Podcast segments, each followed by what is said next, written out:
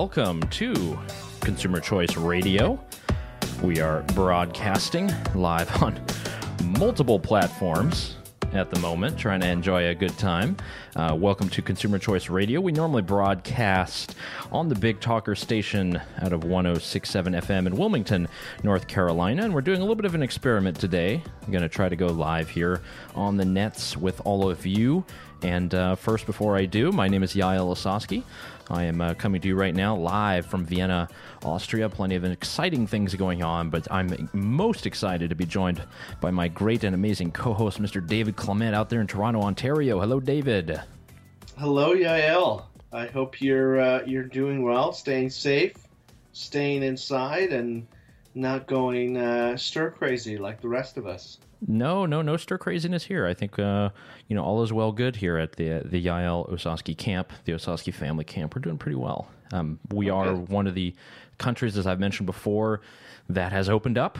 Austria's opened yep. up, so the stores are beginning to open. They're beginning to awaken from their terrible slumber um, that have been, has been imposed upon us, and it's uh, looking a bit brighter. And the beautiful weather today. Why not?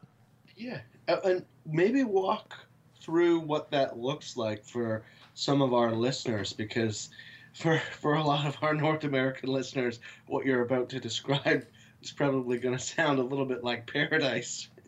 Yeah, so what we've had now in Austria, Austria has uh, been able to flatten the curve. Um, we've had mm-hmm. shut down now for about one month, and starting on Tuesday, the day after Easter Monday, uh, there was the opening up of small shops under about 2,000 square feet, 400 square meters, and then also yep. garden centers, things like Lowe's and Home Depot, um, obviously, but of the Austrian variety. And it's been interesting to see. I mean, there's definitely a lot more people walking around from what I can see. I haven't actually been to any of these shops. I have been to the grocery store and things as normal. Um, but I, I, promised last week I'd get to the hardware store. I haven't been able to do it yet. You know, I need to. I got need a couple bolts to put in the wall. You know. yes, you can get your building supplies for handyman Yael around the house. Now, all, now again, all of those now all those tasks you've been procrastinating about, you got to get around to them. I know, and because I, I can't, you know, I've been too uh, too much of a chicken to get it, you know, from uh, from any of these hardware stores. I just gonna have to order on Amazon. Prime now. Um, so there's there's plenty of stuff to get to. Um, David, again, I mentioned this before. We are experimenting a little bit with this episode.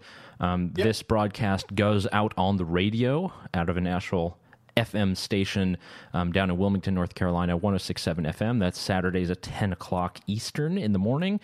And then we also have our podcast that goes out on consumerchoiceradio.com. But we wanted to try our hand at streaming. So we've got this on all platforms right now. Let's see Twitter, Periscope, Facebook. Um, we've got YouTube as well.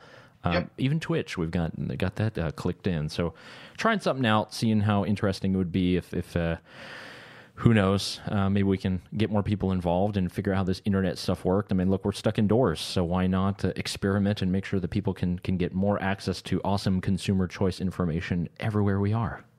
Absolutely, absolutely. So before we uh, get into the big. Um, so, in case you don't know, we don't use the C word on this program. Um, C virus. Uh, there, there is a lot. There are a lot of algorithms out there that will cut you down if you use this. So we've decided to replace it with the Carole Baskin virus. Yes. So if you do hear us, uh, you know, mention that, please do stay alarmed. We're not insane. We're not crazy, but uh, we're just trying to avoid getting censored and downvoted and, and demonetized and everything else on all channels. Um, so before we get into too much of the Carole Baskin virus, there's a lot of great clips that uh, David has sent me. I mean, I'm super impressed. We've been doing this now for a couple months. David has come to the table with some nice, clean, edited clips. I love it. Yes. Yes, hopefully, hopefully the listeners love them too. Did my best. All right, so best. David, why don't you uh, go ahead and uh, put one on the tee for us? Uh, what what what should we dive into here? Because I want you to start. I want you to feel proud, dust off those typing fingers, and tell me which one that we're going to play. Let's go. Let's go with Bill Maher because Bill Maher created quite a stir uh, with his five or so minute rant um, about the Carole Baskin virus and Chinese wet markets. Um, so we we uh, we narrowed that down to about a minute or so. Uh, we want to play that and obviously discuss about some of the things he's talking about in this uh, quite legendary clip. It's not racist to point out that eating bats is batshit crazy. In 2007, researchers at the University of Hong Kong wrote the presence of a large reservoir of SARS CoV like viruses in horseshoe bats, together with the culture of eating exotic animals in southern China, is a time bomb. Dr. Fauci says we should force a global closure of the wet markets because the current crisis is a, quote, direct result of them. On Monday, the UN's acting head of biodiversity said the same thing. So when someone says, What if people hear Chinese virus and blame China? The answer is we should blame China, not Chinese Americans. But we can't stop telling the truth because racists get the wrong idea. There are always going to be idiots out there who want to indulge their prejudices. But this is an emergency. Don't we have bigger tainted fish to fry? Jesus, if the sun was exploding, Twitter would pile on the first guy who called it a dwarf star. Sorry, Americans, we're going to have to ask you to keep two ideas in your head at the same time. This has nothing to do with Asian Americans, and it has everything to do with China. China. I love that. Look at Bill Maher. He comes around every now and then. yeah. then. He yeah, comes he, around every, every now and then. Every once in a while, he has he throws some punches that stick, and I think that that was a pretty good one. I mean, the full context of the clip for those who are listening who maybe haven't seen it is he's talking about the wet markets and the concept of having all of these different types of animals in the same place and just the the the chances of various viruses coming from these places and saying that it's okay to be critical of, of these practices and there's nothing bigoted or, or racist of, of making those statements, um, despite what some of his fellow lefties may may think.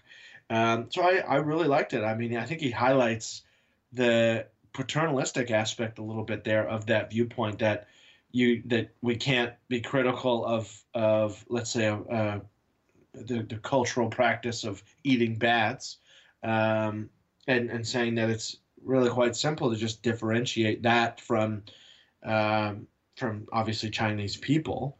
Um, so yeah, I loved it. I thought it was I thought he hit the nail on the head there uh, in terms of parsing the middle ground um, between between those who maybe have unsavory opinions about Asian Americans, um, who are obviously wrong, and uh, and the the people on the other side, um, on the, the far other side of this, who think that just simply criticizing wet markets is somehow bigoted or racist or something along those lines. So I really loved it. Yeah, and we talked about this a couple of weeks ago. Um, you can go back and listen to consumerchoiceradio.com. We've, we've had a couple of that. Just the journalists who were there at the White House press briefing asking Trump about this. Like, why do you keep saying Chinese virus? And he said very simply, because it came from China. China. Okay? It's a strange world out there. Now, China.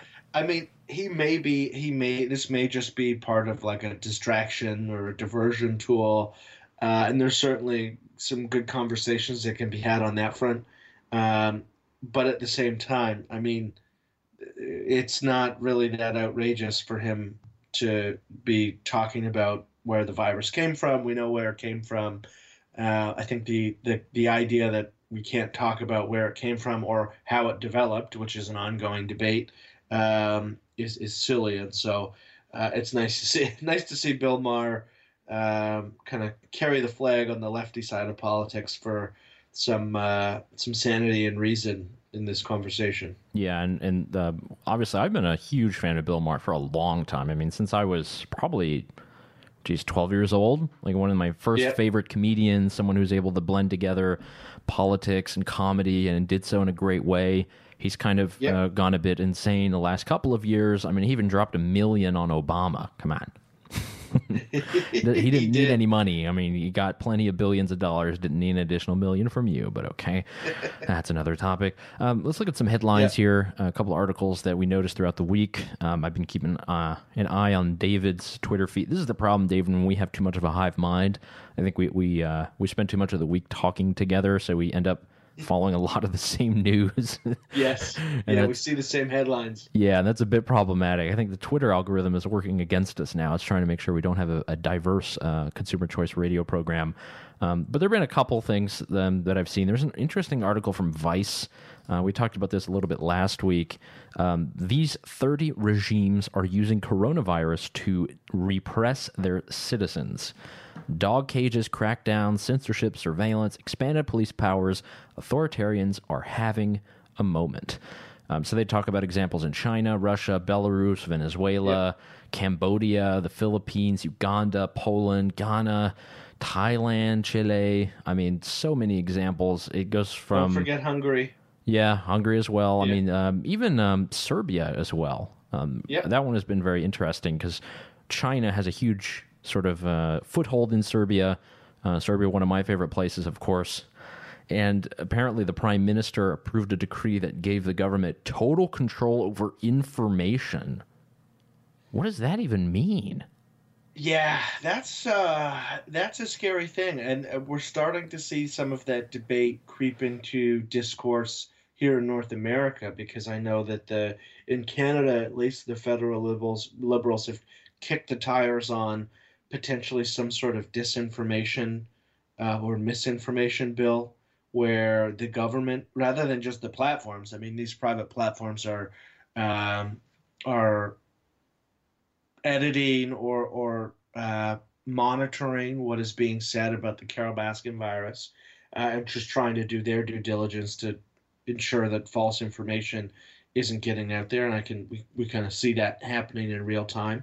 Um, but the government is now threatening to essentially do the same and attach some sort of criminal penalty to it. So it it does um, it does raise some red flags for those who care about free speech and free expression because I mean anyone who's ever had an opinion about anything knows that um, there's a very fine line between purposely spreading disinformation and just being wrong um, and you don't want to criminalize people just being wrong. That's not. Uh, sure. That's antithetical to the societies that we want to live in in terms of um, allowing or protecting free speech, whether it's constitutionally in Canada, the United States, or even internationally in terms of UN human rights. So. Um, scary times, scary times. As our as our pal Bernie Sanders would say, it is a strange world out there. It's a strange world out there, no doubt. And uh, with Bernie Sanders, you you mentioned him. I don't know if you want to jump right into the political stuff just yet. I got one or two more links on this, but we'll get back to uh, Bernie Sanders and Beau Jiden and um, yep. what's happening there. Um, here, here's another link that'll kind of this one will make it cringe a bit. This is from the San Francisco Chronicle. Um, our, mm-hmm. our good friends in California.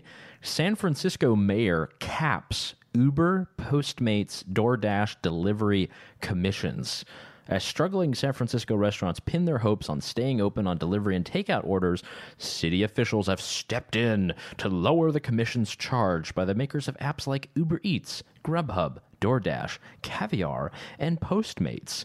Typically, these companies charge commissions that range from 10% to 30% on an order. On Friday, Mayor London Breed announced a temporary cap of 15% on commissions.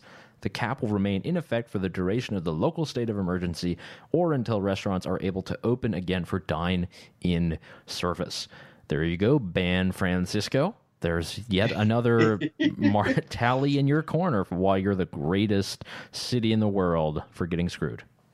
Yeah, like it's so they they passed that contractor law statewide. Yes, AB five, uh, statewide, yeah, California huge mistakes really limits the viability of being a deliver a delivery driver um, or an Uber driver for people, or a delivery driver for things like DoorDash and Grubhub and whatnot.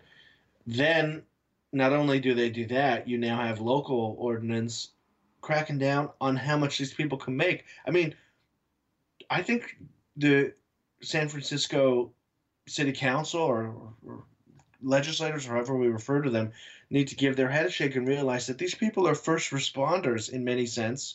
They're essential services because they're delivering things that people need. Um, why is it an issue for them to be able to make more money? I mean, this is this is insane. Um, well, and, and also, it doesn't cost nothing to put the technology together, to do the tracking, to set up the order, to connect all the credit cards. I mean, it does. It's not free to do this stuff. Of course not. And everyone's doing it voluntarily and willingly, and people are providing this service of actually getting food to your door. And all this does is make it harder for them to do it and make it less attractive for restaurants to actually participate in this new kind of temporary economy of of consistent food delivery. Um, and so while other jurisdictions are basically freeing up their economies and, and making it more open and more competitive and uh, more consumer centric in light of the pandemic, San Francisco is going the other way. Uh, and it's just, it's, I mean, the consequences are obviously going to be pretty clear. It's just going to be harder for for these businesses to stay in business, which nobody wins. The consequences uh, will never be the same. And yeah, yeah and th- there's a, a lot that we could cover on this. There's just so many bad laws that are being passed on this.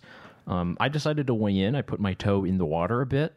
Uh, there's an article that I wrote uh, that was published out in Waco, Texas. For the moment, is being syndicated, um, so that's going out. But essentially, the the argument that I was just kind of making is that everyone's criticizing Trump for wanting to open up the economy. You say, "Oh, you're trying to kill people," and you know this whole terrible thing. Carole Baskin's mm-hmm. virus. Everybody's you know cranking up all their political rhetoric to the nth degree. Um, the yep. the only point I made is like, look, a lot of people are stuck at home, not able to work, and situations vary between states, between cities, between situations. I think we can lift these like universal lockdowns and added to that, you can do it in a smart way to actually save lives. Require people to wear masks. Let's do the social distancing. Let's keep that up. A lot of people probably love that. social distancing, not having to interact too much in public. Keep that up if people want to. Wear the mask. Be sure we have all the PPE. Let's make sure our hospitals have all the resources they need. But we don't need to shut down every job and every position. And uh, I mean, this is the, the, kind of crazy. Here's thing. the thing that the critics don't. And I mean, I'm no Trump supporter, but we do have to look at it this way. There are some businesses that remain open through the crisis. So, a grocery store, for example. How are grocery stores staying open? Well, they're limiting the amount of people in the store at a time. They have very strict social distancing rules. In many instances, some are actually making you use hand sanitizer when you get there, encouraging you to wear masks. All very smart things in terms of limiting exposure to the virus. Now, what if we applied those same rules to other businesses that aren't providing food? Could they stay open? Could they not go bankrupt? Could people still have a job? Um, if you can establish that you can do those things without drastically increasing um, risk, then I think we, you have to give it a shot because we've established that we can run grocery stores uh, in ways that are responsible. So we have to be able to run some other businesses in in ways that are responsible. And that doesn't mean we should just like rip off the band-aid and the casinos are going to be open and the clubs are going to be open and we're going to have 19 20,000 people at a baseball game like all of that is going to take time that's not what reopening the economy looks like. But I think we can apply some best practices and some standards from these essential businesses to what was deemed non-essential, um, and and allow for some of these business owners to to open up shop and some of these employees to get back to work, um, which obviously not only has benefits in terms of the economic arguments, and I think that those are certainly important, but talk about the mental health benefits of being able to actually do something. Um, oh, you're yeah. sitting at home, you're furloughed, you're waiting for your government check in the mail, the bills are piling up, you're trying to negotiate with, let's say, you have a mortgage with the bank for deferrals, there are interest rates, all of these things are compounding on top of each other. And so, if there is any way where we can empower people to dig themselves out of that, I think that's a positive. And Uh, and so I'm I'm cautiously optimistic that the United States and Canada, when they get around to it, can follow the lead of countries like uh, like Austria, who are starting this slow roll of businesses being allowed to, to reopen. Yeah. And, and the status quo right now in the United States is you've gotten over 16 million people who filed for unemployment. As far as we know, uh, these are the, just the latest numbers. Um, yeah. and, that, and, that's just, you know, in the last month. And most uh, models are saying that we might have as high as 20% unemployment by summer. Um, yeah. It's just crazy. And, and especially if you actually look at the numbers and you look at the different states, I mean, because that's really what this is about. It's about federalism, it's about what are certain states doing. I mean, you have a good number of states, uh, about, let's say, tw- I think 19 of them, actually a third of the country almost, they have less than 100 fatalities. Very tragic. Yep. We, none of those lives should have been lost. But you can't shut down an entire state's economy when you don't have the scale of New York City or Milan or Wuhan, yeah. China, and you know a lot of people are going to suffer. This is, um, you know, this is just a point that we're bringing up, not an original point. So I wanted to bring on a uh, perhaps future friend of the show uh, to make that point for us. David, are you open to that? Sure. Yeah, let's hear it. So this is Bjorn Lomborg, Danish political scientist, uh, and he's being interviewed on 60 Minutes Australia, which is like one of my favorite programs on YouTube. It is amazing. Let's listen to what he says. Yep. At some point, there's a tipping point. At some point, we actually need to say, this is enough. If we go further, we're actually going to damage the economy more than the few extra people we're going to save. This makes people feel very, very uncomfortable because you feel like we should save everyone. But we never do. In a society, we always make trade offs. So, global warming is real, and it's a problem. Danish political scientist Dr. Bjorn Lomborg is a globally recognized economist and big thinker who's turned his expertise to the coronavirus conundrum. You know, in Australia, the speed limit is 110 kilometers an hour. If you want to save everyone who dies in traffic, you should just take it down to five kilometers an hour. Nobody would die. But of course, the point is you don't want to do that because it also has huge social ramifications. We should do a lot for Corona, but we shouldn't do everything. Just like we should have speed limits, but we shouldn't have speed limits down to five kilometers an hour.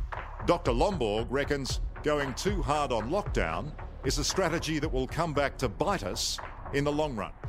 The middle ground, he believes, means opening society up and accepting more coronavirus deaths in the short term. When you close down uh, uh, primary and secondary schools, when you close down jobs, are you actually creating more damage, more long term death, more long term unemployment and unpleasantness for the whole population compared to what you're achieving in saved lives? I mean, we in Australia are just taking the policy decisions on the chin so far. But that's it, isn't it? How far do we go? And how do we sensitively strike that balance between saving lives and crippling the entire economy? So I think a lot of people want to do a lot of good for the coronavirus, and so they're willing to say, "Look, I'm I'm going to take uh, take it on the chin," as you say, ask yourself this: Do you think the same people, when they finally get out uh, from from this lockdown and see the devastation of their economies, then being asked when the second wave comes around and say, I'm sorry, could you do it all over again? And then a third time. Remember, we'll have to keep open, close, open, close, open, close, all the way till we get a vaccine. And so we need to ask ourselves how much is too much? It's not clear what that answer is, but we need to have that conversation. Oh, that's great. And that's uh, Danish political scientist Bjorn Lomborg, who's speaking to 60 Minutes Australia. It always helps to have an Australian voice at some point in the in the program. I mean, and the thing I love about Bjorn, I mean, I have my own biases because he was, I think I was maybe grade eleven um, when I read one of his first books. But he essentially is like the ultimate cost benefit analysis guy, and that comes across as really cold sometimes. But he just looks at every problem and says, okay, what can we do? What's it going to solve? Is there a better way?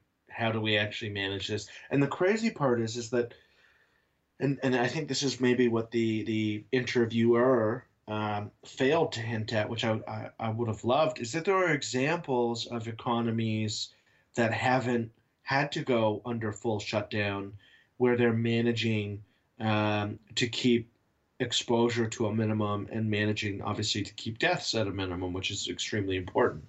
Um, so it's always great to have an alternative view like that presented and someone who basically looks at the numbers and says, okay, well, there is a point where it isn't going to be worth the cost.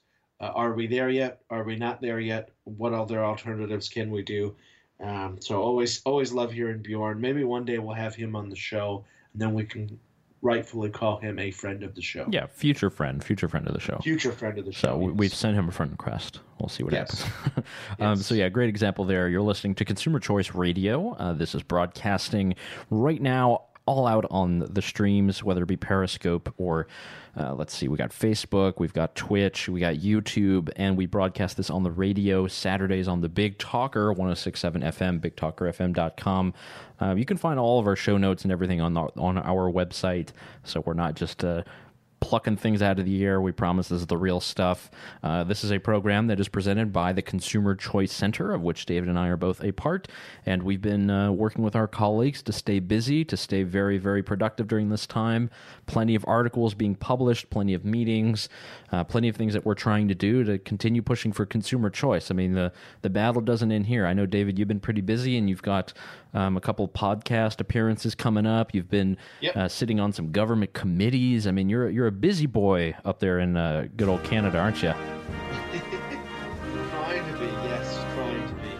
Yes, well, um, and since we're you know discussing Canada a little bit, you know, we always like to bring in a Canadian example or two, just because it's an interesting place. Uh, there's fairly similar government, and there's at least some things that sometimes you can learn. And I guess you have another clip that you wanted to present us uh, coming from Alberta this time.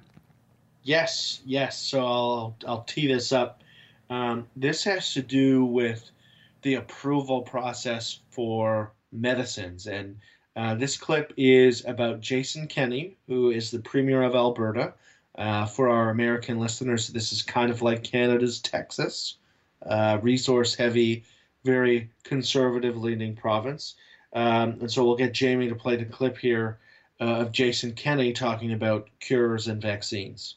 Another big story out of Alberta today the Premier Jason Kenney threatening to circumvent the federal government and the federal approvals process in order to access threatening. I love that word. Tests and treatment for COVID 19.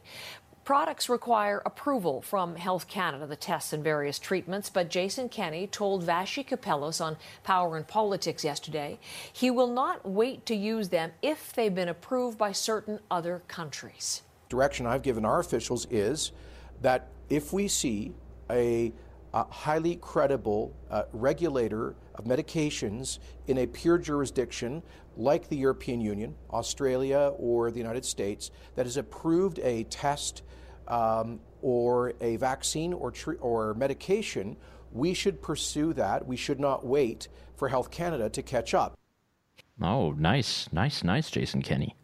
Look at yeah, that. Yeah, I mean, it's a great, great concept here, and he actually got backlash over it, which I thought was just astounding, as if the Australians are going to be cooking up all of these fake meds that are that aren't going to work. Well, that's what the Aussies do. They like to do all these fake tests, make sure we get all yeah. garbage here. I'm sorry, I think it was the Chinese that have these bogus tests that they were giving to places like Spain and the Czech Republic. It was not our pure jurisdictions, as Jason Kenney said. So great point. And and people are coming out basically say that Jason Kenney is wrong and that we can't circumvent Health Canada and it's built on this incredibly nativist idea that Health Canada is is is the only government body capable of actually investigating cures or vaccines. Not the British, no, they're they're not above above bar. Not the Americans or the Australians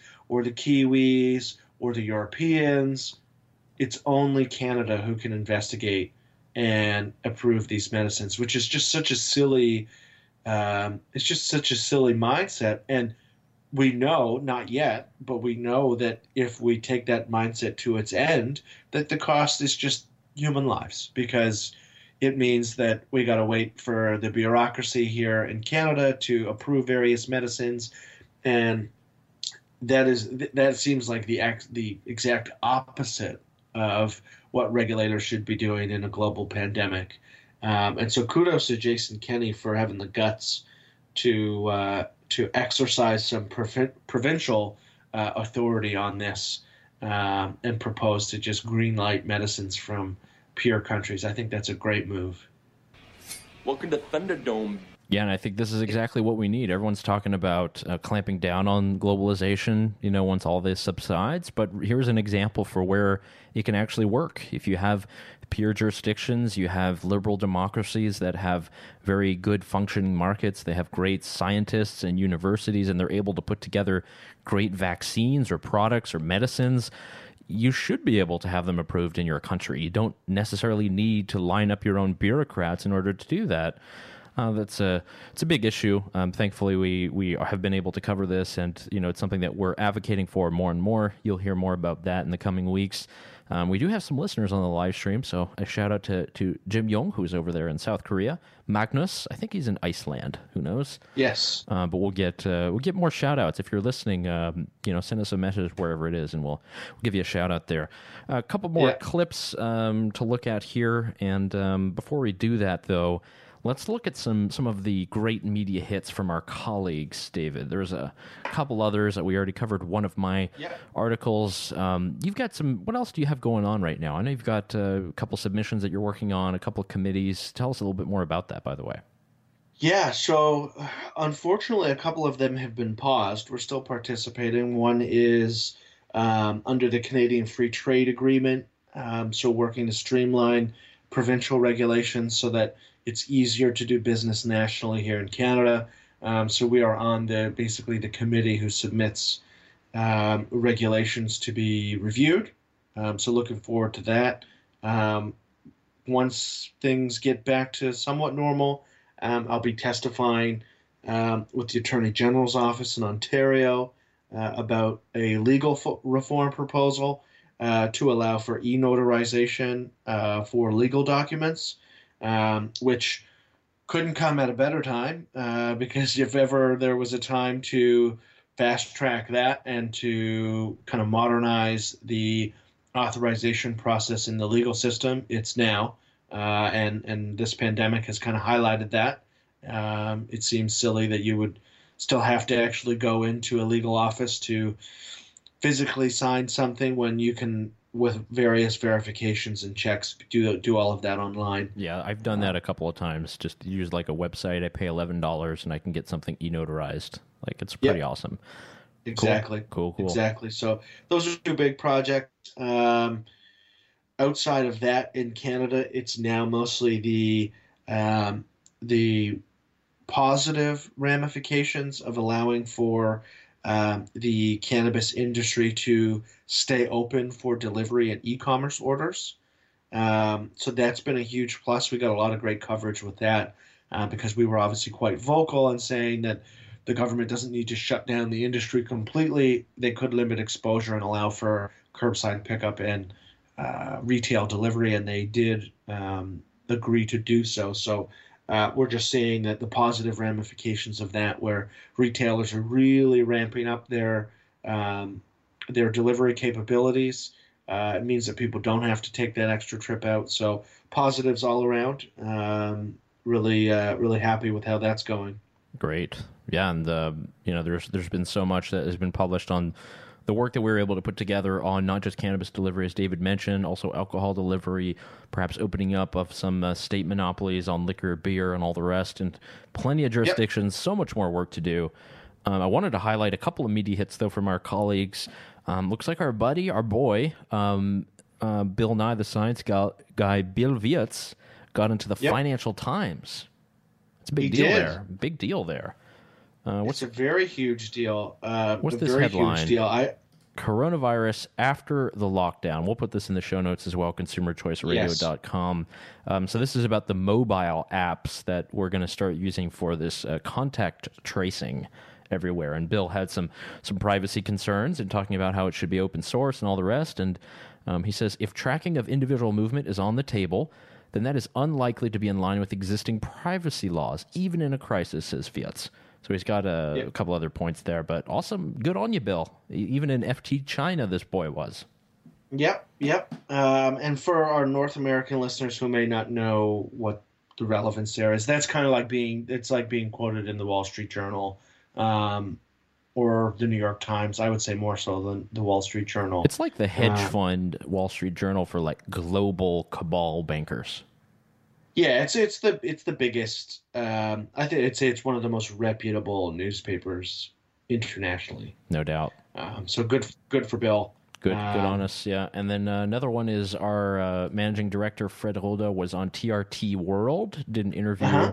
about COVID, about uh, comparing um, everything that's happening with the World Health Organization, talking about the NHS and the German healthcare. So some pretty good insights there. That's all linked on our website, so you'll be able to see that. Um, yeah, there's some pretty good hits, uh, some stuff in German as well. I mean, things are a rocking and a rolling here. We're, we don't stay quiet, we don't stay downed. We might be quarantined, but the work goes on. Yes, yes, we are still busy. Still busy. Speaking of someone who's busy, I am once again asking for your financial support. Seems as if Bernie Sanders is now knocked off his feet. Looks like he's going to be hanging up the hat he's done. He threw in for old Joe, and uh, he's not the only one. All the politicians now are coalescing around your boy, Joe Biden, who's going to be the next, apparently, the presumed Democratic nominee. Who knows if they're actually going to have a, a, convention at this point? Yeah, I mean, it's it's over. Um, I think it's so. What is so striking about this endorsement is that when other people endorsed Joe Biden, when Beto did, when uh, when Andrew Yang did, um, when Tulsi did, everyone raked those candidates, or the Bernie Bros raked those candidates over the coals for not being pure enough and for selling out uh, to the establishment. Here, of uh, progressive darling uh, Bernie Sanders doing the exact same thing, and even worse, doing it like the day after the sexual uh, misconduct allegations against Joe really went public. Um, and so it's what a terrible, like, what a terrible look for everyone on the Bernie side of the Democratic Party because you have you had people who were super critical of others for doing uh, what their wokester in chief did himself, and then he did it at the worst time. Um, now, as as the, these allegations are coming to light, and and his candidacy becomes more and more complicated. Um, so yeah, not a not a great time um, for the Dems, uh, despite the fact that they now have a nominee. Uh, it's still a lot more complicated. No doubt, this is a. Yeah, it's a it's a strange strange world out there, as we often say. It's a strange world out there. So uh, yeah, good shout outs here on the live stream as well. Um, Joe Catanacci out in Wilmington. Hello, sir. Thanks for listening along. Oh, Joe. Hey, Joe. Um, a true friend of the show. A true friend of the show. The original friend of the show. Uh, thanks yes. for listening along and uh, sharing us on the Big Talker Facebook page as well. So, um, some of the listeners of the radio program on Saturday are getting a sneak peek as to what's coming their way. Very cool to see. Beautiful. Yeah, we've got um, one more clip, David, um, that's lined up here. Uh, we got about 15 minutes left in the program. We're in the yep. uh, quarter bottom of the hour. Looking at bailouts. Um, this is discussed a little bit. I think we talked about this probably the last two shows. Uh, we have this entire recovered program. Some people have already gotten their Trump bucks in the mail. Um, a number of my friends have been posting, which is totally dumb, by the way. Do not take a screenshot of your bank account where everybody no. can see your numbers. like, guys, don't do this. Um, yeah, the, the uh, the people who steal identities are just licking their chops right now. it's like it's like the guys who steal phones and like take pictures of themselves and post on Facebook. It's like, come on, guys, don't do this. Um, so yeah, a lot of people have been getting their Trump bucks. You are getting you know a good amount of people who are being able to profit from getting some of these loans. And it's not just people, but companies. And uh, what is being discussed is yet another injection into the airline industry, which is not dormant, by the way. They still are flying flights if you look at the flight tracker and stuff. But, you know, many airlines, such as Austrian Airlines, many European ones, are totally grounded. Um, but they already received $50 billion, our uh, U.S. airlines did, and now they're coming back to the table for more. And uh, thankfully, David, you have a clip that just plays into this and kind of shocks us a bit, but damn, it's true. Yeah, yeah. Let's get Jamie to run that one. All right, Jamie, uh, can you go ahead and pull up that clip, sir? Jamie, Jamie, I don't know what he's. I think he's asleep. Um, but are, are you suggest you keep saying propping up zombie companies? Are, are you are you arguing to let airlines, for example, fail? Yes. Why? I mean, how does that make sense in the broader scheme of, of the economy? Because it's not, because when you look at what it means, this is why I'm saying, like, this is a lie that's been purported by Wall Street. When a company fails, it does not fire their employees. It goes through a packaged bankruptcy, right? If anything, what happens is the people who have the pensions inside those companies, the employees of these companies, end up owning more of the company. The people that get wiped out are the speculators that own the unsecured tranches of debt or the folks that own the equity. And by the way, those are the rules of the game. That's right, because these are the people that purport to be the most sophisticated investors in the world. They deserve to get wiped out. But the employees don't get wiped out. The pensions don't typically get wiped why out. Does anybody, des- I just understand. Why does anybody deserve, using your word, to get wiped out from a, a, a crisis created like, like this? How, how does anybody deserve to get wiped don't. out? Well, but, but, but just be clear, like, who are we talking about? We're talking about a hedge fund that serves a bunch of billionaire family offices. Who cares? Let them get wiped out. Who cares? They don't get to summer in the Hamptons. Who cares? Who cares? I mean, there are But people. you You don't think the cap table- employees? hold on, Scott. You don't If think you the employees of these cap table- companies own stocks? I mean, own their stocks, own the company stocks? You can you can look on Bloomberg and you can see what percentage of these companies are typically owned by these these things are owned by BlackRock. These things are owned by these huge, you know, amorphous organizations. Ultimately, downstream, and the employee owns a few hundred dollars or a few thousand thousand dollars of shares. Well, I just don't understand. So this my is like is, a, a- could- like a natural disaster. And why does anybody deserve to get wiped out? Wouldn't that be immoral in and of itself?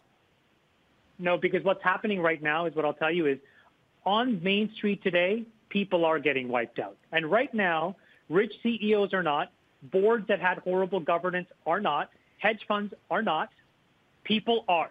Six million people just this week alone basically saying, holy mackerel, I don't know how I'm going to make, you know, my own expenses for the next few weeks, days, months. So it's happening today to individual Americans. And what we've done is disproportionately prop up and protect, poor- you know, poor performing CEOs, companies, and boards. And you have to wash these people out. Got to wash them out, David. Wash them out. What a strange horseshoe where progressives and libertarians can unite and say no, no corporate welfare, no corporate bailouts. Um, I mean, he, I, I, I love just like the dumbfoundedness of the the host in that, where he's like, but why? Like he could, he had, it was like he had never heard the argument made um, for the other side ever. Um, yeah, but my Wall so Street yeah. friends have never said that. Come on. Uh, yeah, so I, I love that clip just because it pushes back against the concept that we just have to keep pumping money into things. And um, I, I know I've I've deferred to him in many instances. Uh, Justin Amash, Congre- U.S. Congressman, possible candidate for president. Who knows? Uh, maybe launching a bid. He's kicking the tires uh, on that. Um, has always said the best route here is to send cash to people, uh, not have it filter through uh, businesses, and then make regulatory changes uh, once things get back to normal to allow for these companies to be profitable again. And I know that you've written about this um, a bit in, in terms of the airline industry. So, like, what are some of those things that that uh, that the government could do to help make these these airline companies profitable once people fly again? Well, definitely look at those airline taxes. A lot of the taxes that uh, the airlines are are basically forced to put on passengers because of government rules and regulations. I mean, we still pay a September 11th security fee, mind you, to pay for TSA and all this stuff. Yeah. And basically, every other country in the world, um, you know, does very well by just having private security that is uh, contracted by the airport, and they're held accountable to that. It's not a huge bureaucracy. You don't have systematic discrimination as you've had in the TSA, and there's been a lot of lawsuits about that because it's true and it does happen. But look, this is um, that's one thing you can do. Maybe it would be okay to allow some bankruptcies thing things to go forward. You can actually have some good entrepreneurs who like to take over things. I know we have that in, in Austria. The the former F one driver Niki Lauda. You know, there's a couple bankrupt airlines, and he just like went shopping, tried them Yeah. out for a couple years, retooled them. Some of them work, some of them don't, and you Mhm. know he provided us with uh, pretty good and cheap airline tickets in the meantime. You know, Yep. this is not in, you can't have an industry. It doesn't matter what it is. You can't have one that's just reliant upon going and trying to get bailouts every couple of years. And that is we're talking about banks as much as we're talking about anything else. So yeah, you're right. This is where uh, progressives and libertarians are joining hands finally once again after many years of being held apart artificially. Uh, we're able to come together and sing kumbaya together. Yes, yes, exactly, exactly. And yeah. So uh, it's a, it's a good change to see, and um, you know it's it's something else to cover and to investigate. And this is where consumers effectively are going to pay the price. If we're going to have bailouts, not only are you going to be charged higher taxes to pay for it, but then you're going to have higher ticket costs at the end of the day. So then you're just hit Yeah. twice. And that's not what we need at all. We need to have much more competition. We need to apply the rules of rigor, apply the rules of the market. If you're not able to make it, I'm sorry. Um, right now, when you have COVID, that is force majeure situation. So, Mhm. yes, it is cool. You can have loan programs, and most small businesses do need this right now. I, I don't think anybody would disagree with that. But to Justin Amash's point, direct cash payments to the people might have been a, a better way of doing it. I mean, the people who divided it up, you know, did the math. It's like, okay, so essentially, what is it, twelve hundred bucks for every person? But then the whole thing actually would equal like six thousand if we if we just gave it away to people. I don't know. Yeah, it's, something craziness. like it's like six or seven thousand a month per family um, for three months if you took the totality of what was spent and just divided it by people, um, which I think would have been a much that that would probably do a much better job of ensuring that thing that bills are paid, that mortgages are paid, that rent is paid, that you can afford food, that you can make your payments on on whatever else is going on, so that you don't have this ballooning. So like with what we've done now, we have a ballooning of federal debt, and that's bad. Uh, future generations are going to pay for that, or you're going to have to deal with inflation, all sorts of problems with that. Uh, the uh, the flip side is without cash tra- cash transfers to individuals or larger cash transfers to individuals, you have ballooning consumer debt, and so you have people racking up huge, huge. Huge consumer debt, no doubt. Yeah, I'm seeing that. You're just cutting Yeah, out a bit, David. So, thanks, Oh, Skype. okay. thanks, Skype.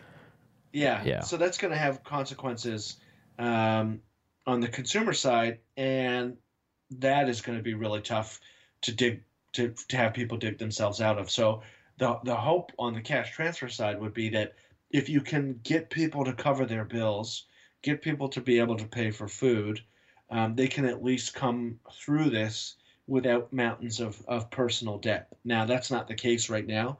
Um, debt is going to really, really go up on the individual side as well as the federal government side. Um, so it's almost like we're getting the, the worst of both worlds. Because you'd be in jail. David, I want to throw a surprise clip your way. Um, I was not. I, I actually was doing this a bit in the background when we started. Um, this is breaking. You heard it here first, everybody. Consumer Choice Radio. Uh, we have a huge endorsement for Bo Jiden. Bo Jiden, who uh, will is lining up to be the next Democratic nominee. Did you see the latest endorsement? Uh, it depends which one you're talking about. All right, here we go. keep our economy running. And everyone who's making their own sacrifice at home with their families, all for the greater good. Greater If good. there's one thing we've learned as a country from moments of great crisis, It's that the spirit of looking out for one another can't be restricted to our homes or our workplaces or our neighborhoods or our houses of worship. It also has to be reflected in our national government. The kind of leadership that's guided by knowledge and experience, honesty and humility, empathy and grace. That kind of leadership doesn't just belong in our state capitals and mayor's offices. It belongs in the White House. And that's why I'm so proud to endorse Joe Biden for President of the United States. Welcome to Thunderdome. It's begun. Obama came out and he's endorsed his boy Joe Biden. Do you think this will like? Does this really have any impact? I mean, not because Obama doesn't have impact, but I assume most Americans are looking at that and going, "Well, duh!" Like, of course. I think it's too little, too late. I don't understand what he's been doing, and you know, I we did not take part in this prognostication because we're not really horse trade guys in the political realm.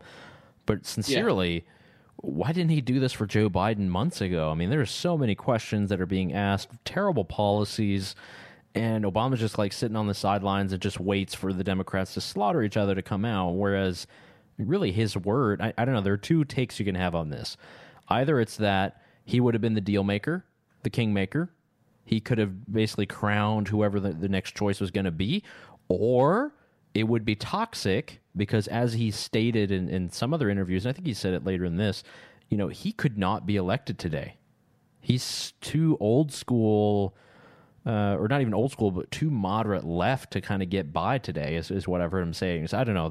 It's kind of those are my two views on the Obama thing. It, I think he speaks to the a lot of people who just love to be calmed by somebody who's a politician. I don't necessarily have that well, need, but a lot of people have yeah. that. Yeah. And Obama has, I mean, he has, he, neither you or, or I are, uh, were or are big fans of the Obama administration, but he is a man of better character and he carries himself with that presidential, um, I don't even know what word I'm looking for. Panache. That, that, that, yeah, there you go. He's he just has that quality about him um, which I think is refreshing in the context of yeah Fox newsreels during press conferences. Uh, but I mean, it's one of those things. Like, why didn't he? You raise a very good point. Why didn't he do this when Joe was in trouble? Yeah, and it's not be- it's not because like Joe was like a skilled manipulator of the political process. It's mostly that you know, everyone else just kind of fell by the wayside, and then coronavirus. Uh, I'm sorry, Carole Baskin's virus came out of nowhere and essentially shut this down. And yeah, I don't know. I don't know what to think. Um, you know, it was good to see the the old president there. I think he was wearing a tan suit in the video. So uh, yes, good to see he's finally able to let loose without uh, you know yeah. media backlashes and stuff. Remember, remember the glory days when Obama wearing a tan suit was like a two day scandal. Yeah. Yeah. Who, knows? oh, how times I, have I, changed. I probably said something about that back in the day. I don't know. It's like mostly. you were anti-tan suit? No, I was probably just jealous because I I can't sport one. Oh, I'm pro tan suit. Big yeah. fan. Big fan. I'm all in, but I just can't. I don't know. I look a bit weird, and specifically with a quarantine beard, I don't know if too many people are going to be looking stellar in these things. No, yeah, I'm going to come out looking like Tom Hanks from Castaway. Yeah, you might, you might, and um, or Tom Hanks after Carole Baskin's virus. You know, who knows? Try now. Yeah, there's uh, plenty more that we'll be able to cover here in the weeks to come. Um, David, I think it's been a good program. It's been a good experiment. Yeah. We've been uh, we've been live on multiple platforms on Facebook and Twitch and uh, Periscope, YouTube. Um, a couple people have been chiming in, sending messages, which is pretty cool to see. Very awesome. Thanks to those of you that shared it. Um, if you liked it, let us know. We'll continue on. If you didn't, I, I don't want to hear from you anyway. uh, but yes, this program will be broadcast on the Big Talker 1067 FM out of Wilmington, North Carolina, Saturday, 10 a.m. Eastern Standard Time. If you're listening to it on the station, you're probably wondering why I'm saying that, but it's important to note we are a a digital um, show in quarantine, so we got to do everything we can to let our voices trail out and hit the masses, ladies and gentlemen. Yes, absolutely. Thanks for thanks for a great live show. Thank you to everyone who listened in.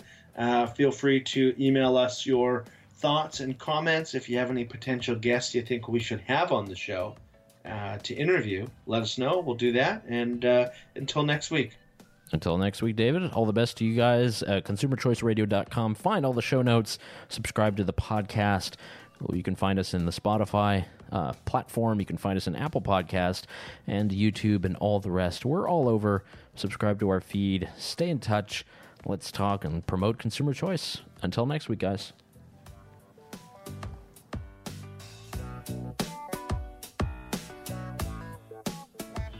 And before we let you go, we're going to do a little bit of a musical outro. This is a song called Survive by the band Late Night Special out of Charlotte, North Carolina. Their album, Halfway to Somewhere, releases today. You can uh, buy that and listen to that on latenightspecial.net. Let's enjoy.